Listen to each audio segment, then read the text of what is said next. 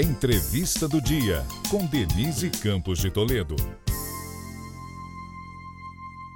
É, e vamos falar agora sobre a PEC da transição, a lei das estatais, o orçamento secreto e relações partidárias com o novo governo. Eu converso com o deputado federal do PP da Bahia, Cláudio Cajado, presidente em exercício do partido. Deputado, boa noite. Boa noite, Denise. Prazer falar com você.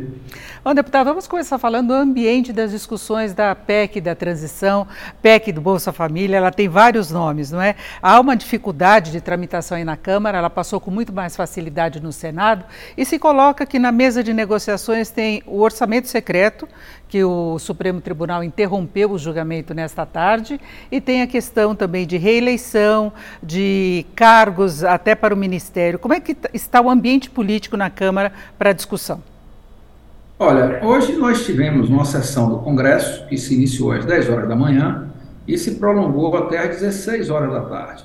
Ainda estamos agora na sessão da Câmara.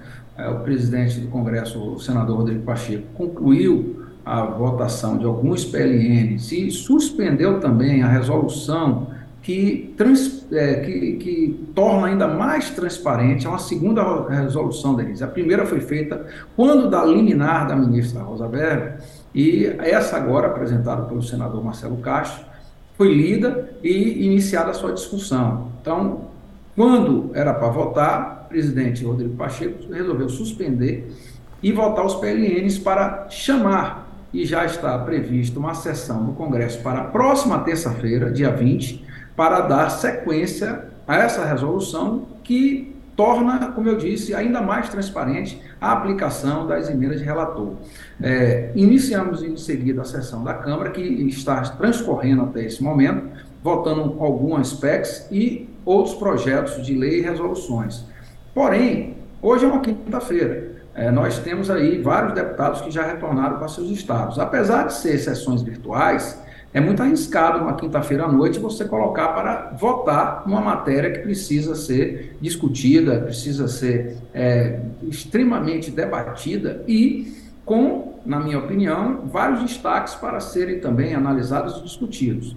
Bom, colocar para votar se amanhã essa matéria é um pouco também temeroso, porque amanhã, dia 16, é um dia em que vários estados promover, através dos tribunais regionais eleitorais, as diplomações dos é, eleitos, seja senadores, deputados estaduais, deputados federais. E segunda-feira também. Ou seja, os tribunais regionais é, preferiram, depois das prestações de conta dos candidatos, colocar na sexta dessa semana, ou seja, amanhã, e na segunda da próxima semana, a diplomação. Então, é possível, na minha opinião, que essa PEC que trata da transição e do espaço fiscal para poder fazer os recursos para a transferência de renda, etc., só seja votada na terça-feira. Agora, vai ser um prazo muito curto, porque se houver alguma modificação na Câmara, ela tem de retornar ao Senado e logo vai haver o encerramento dos trabalhos no Congresso, né?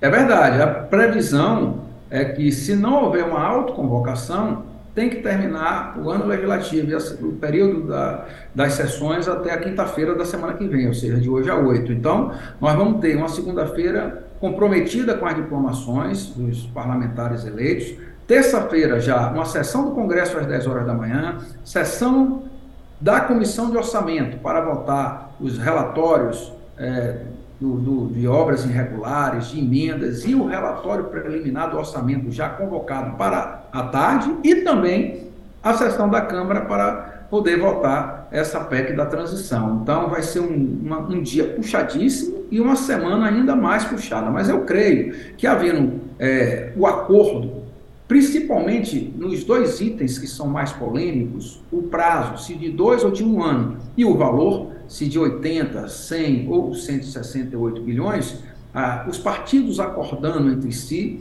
e colocando na certeza que terão os 308 votos, não vai haver grandes problemas. Agora, por que, que isso está acontecendo, Denise? Porque o Senado, ao elaborar o texto, não combinou com a Câmara para poder agilizar esse trâmite.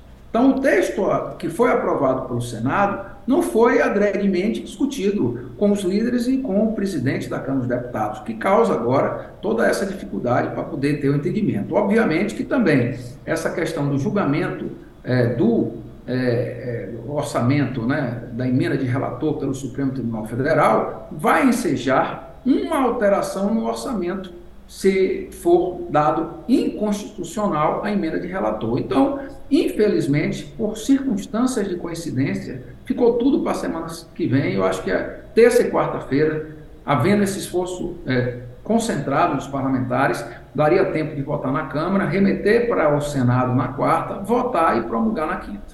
Ah, agora, deputado, há uma vinculação com o que está acontecendo em relação ao orçamento secreto, tanto as discussões no Supremo como a, a propostas alternativas no próprio Congresso, porque a, o, o, PT foi acusado de ter interferido junto ao Supremo para que houvesse mesmo a suspensão do orçamento secreto, para ele tirar de cena essa, esse comprometimento de recursos do orçamento com as emendas do relator.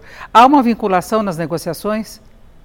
Olha, eu eu não digo que há uma vinculação, há um ruído, não é? obviamente que há um ruído e que isso pode alterar, não digo a PEC da transição, mas é, a estrutura que hoje você tem entre os partidos e dentro do Poder Legislativo.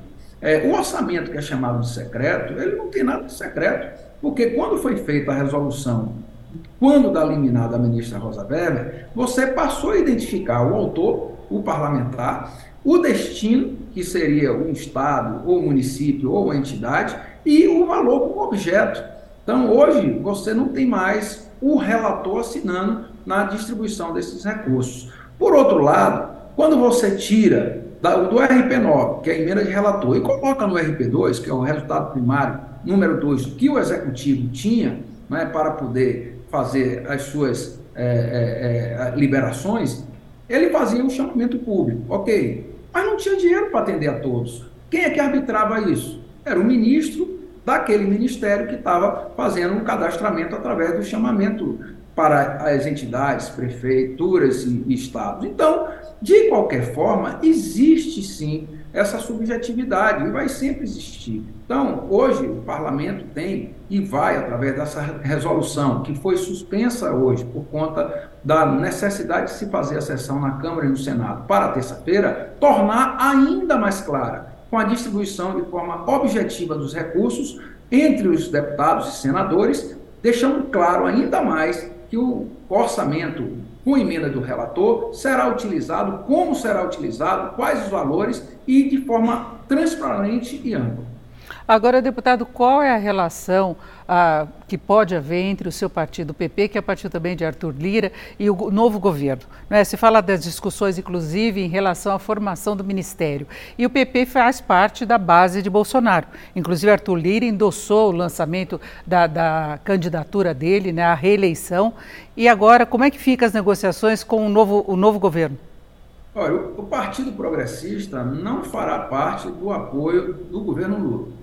Agora, obviamente que o PT, ao declarar apoio à reeleição do presidente Arthur Lira e demonstrar, através do diálogo, essa articulação política, é óbvio que terá sempre boa vontade e o diálogo prospera sempre naquilo que foi bom para o país. Eu falo por mim, nós temos aí uma posição de independência e, obviamente, que Arthur, como presidente da Câmara e como membro do partido, sempre terá um peso importante nas discussões e votações que tivermos aqui dentro do parlamento. Porém, eu deixo claro que a bancada como um todo sempre haverá de se reunir, debater e ter uma posição que seja sempre benéfica para o país e que tenha em vista os benefícios para o povo, principalmente aqueles mais vulneráveis. Nesse caso da PEC, eu não tenho dúvida que essa matéria é uma matéria pacífica para ser aprovada. O que está em discussão não é a necessidade de poder aprová-la, mas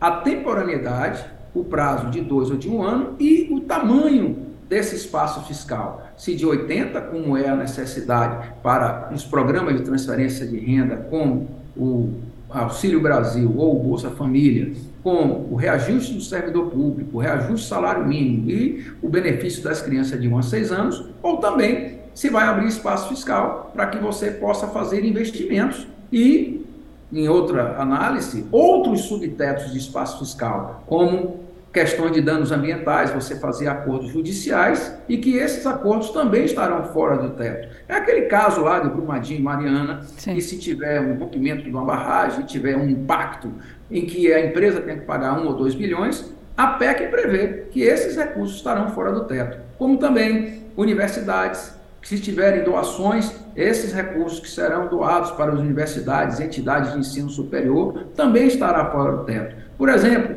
Financiamentos de entidades financeiras multilaterais, se for fazer empréstimo, também estarei fora do teto. Ou seja, eu não quero entrar no mérito, Denise, se é bom ou não, mas isso não tem a ver com programa de transferência de renda. São ações que estão fora desses programas e que a PEC da transição também prevê fazer um extrateto sobre essas ações. Isso será discutido e debatido na Câmara. Deputado, nós temos apenas um minuto e eu queria que o senhor falasse a respeito das mudanças na, na lei das estatais, que passou muito rápido à noite, causou uma repercussão muito negativa no mercado, junto a analistas, pelo comprometimento da gestão das estatais e a participação maior de políticos, que fica aberta a porta para isso, né? Veja, eu tenho em mente que um político que seja um bom gestor por que, que ele não pode, ao sair do mandato, exercer um cargo de diretoria ou de presidência de uma estatal? Eu penso que o que nós temos que fazer nessa legislação das leis estatais não é coibir a competência e a meritocracia, mas evitar o cunho político, a politicagem. Então, o critério tem que ser objetivo, mas você impedir que um gestor bom, competente, que tenha currículo para exercer uma função de cargo de governador, como um bom governador, uma pessoa competente, que tenha um, uma instrução superior capacitada naquele ambiente para uma estatal, evitar-se isso, eu acho que é, é, uma medida muito dura. O que a Câmara fez foi flexibilizar isso. Agora cabe ao Senado manter, alterar ou é, atuar de uma outra forma que considere É isso, ouvimos o deputado federal do PP da Bahia, Cláudio Cajado, que é presidente em exercício do PP. Deputado, muito obrigado. Essa foi a entrevista do dia para o podcast do Jornal da Gazeta.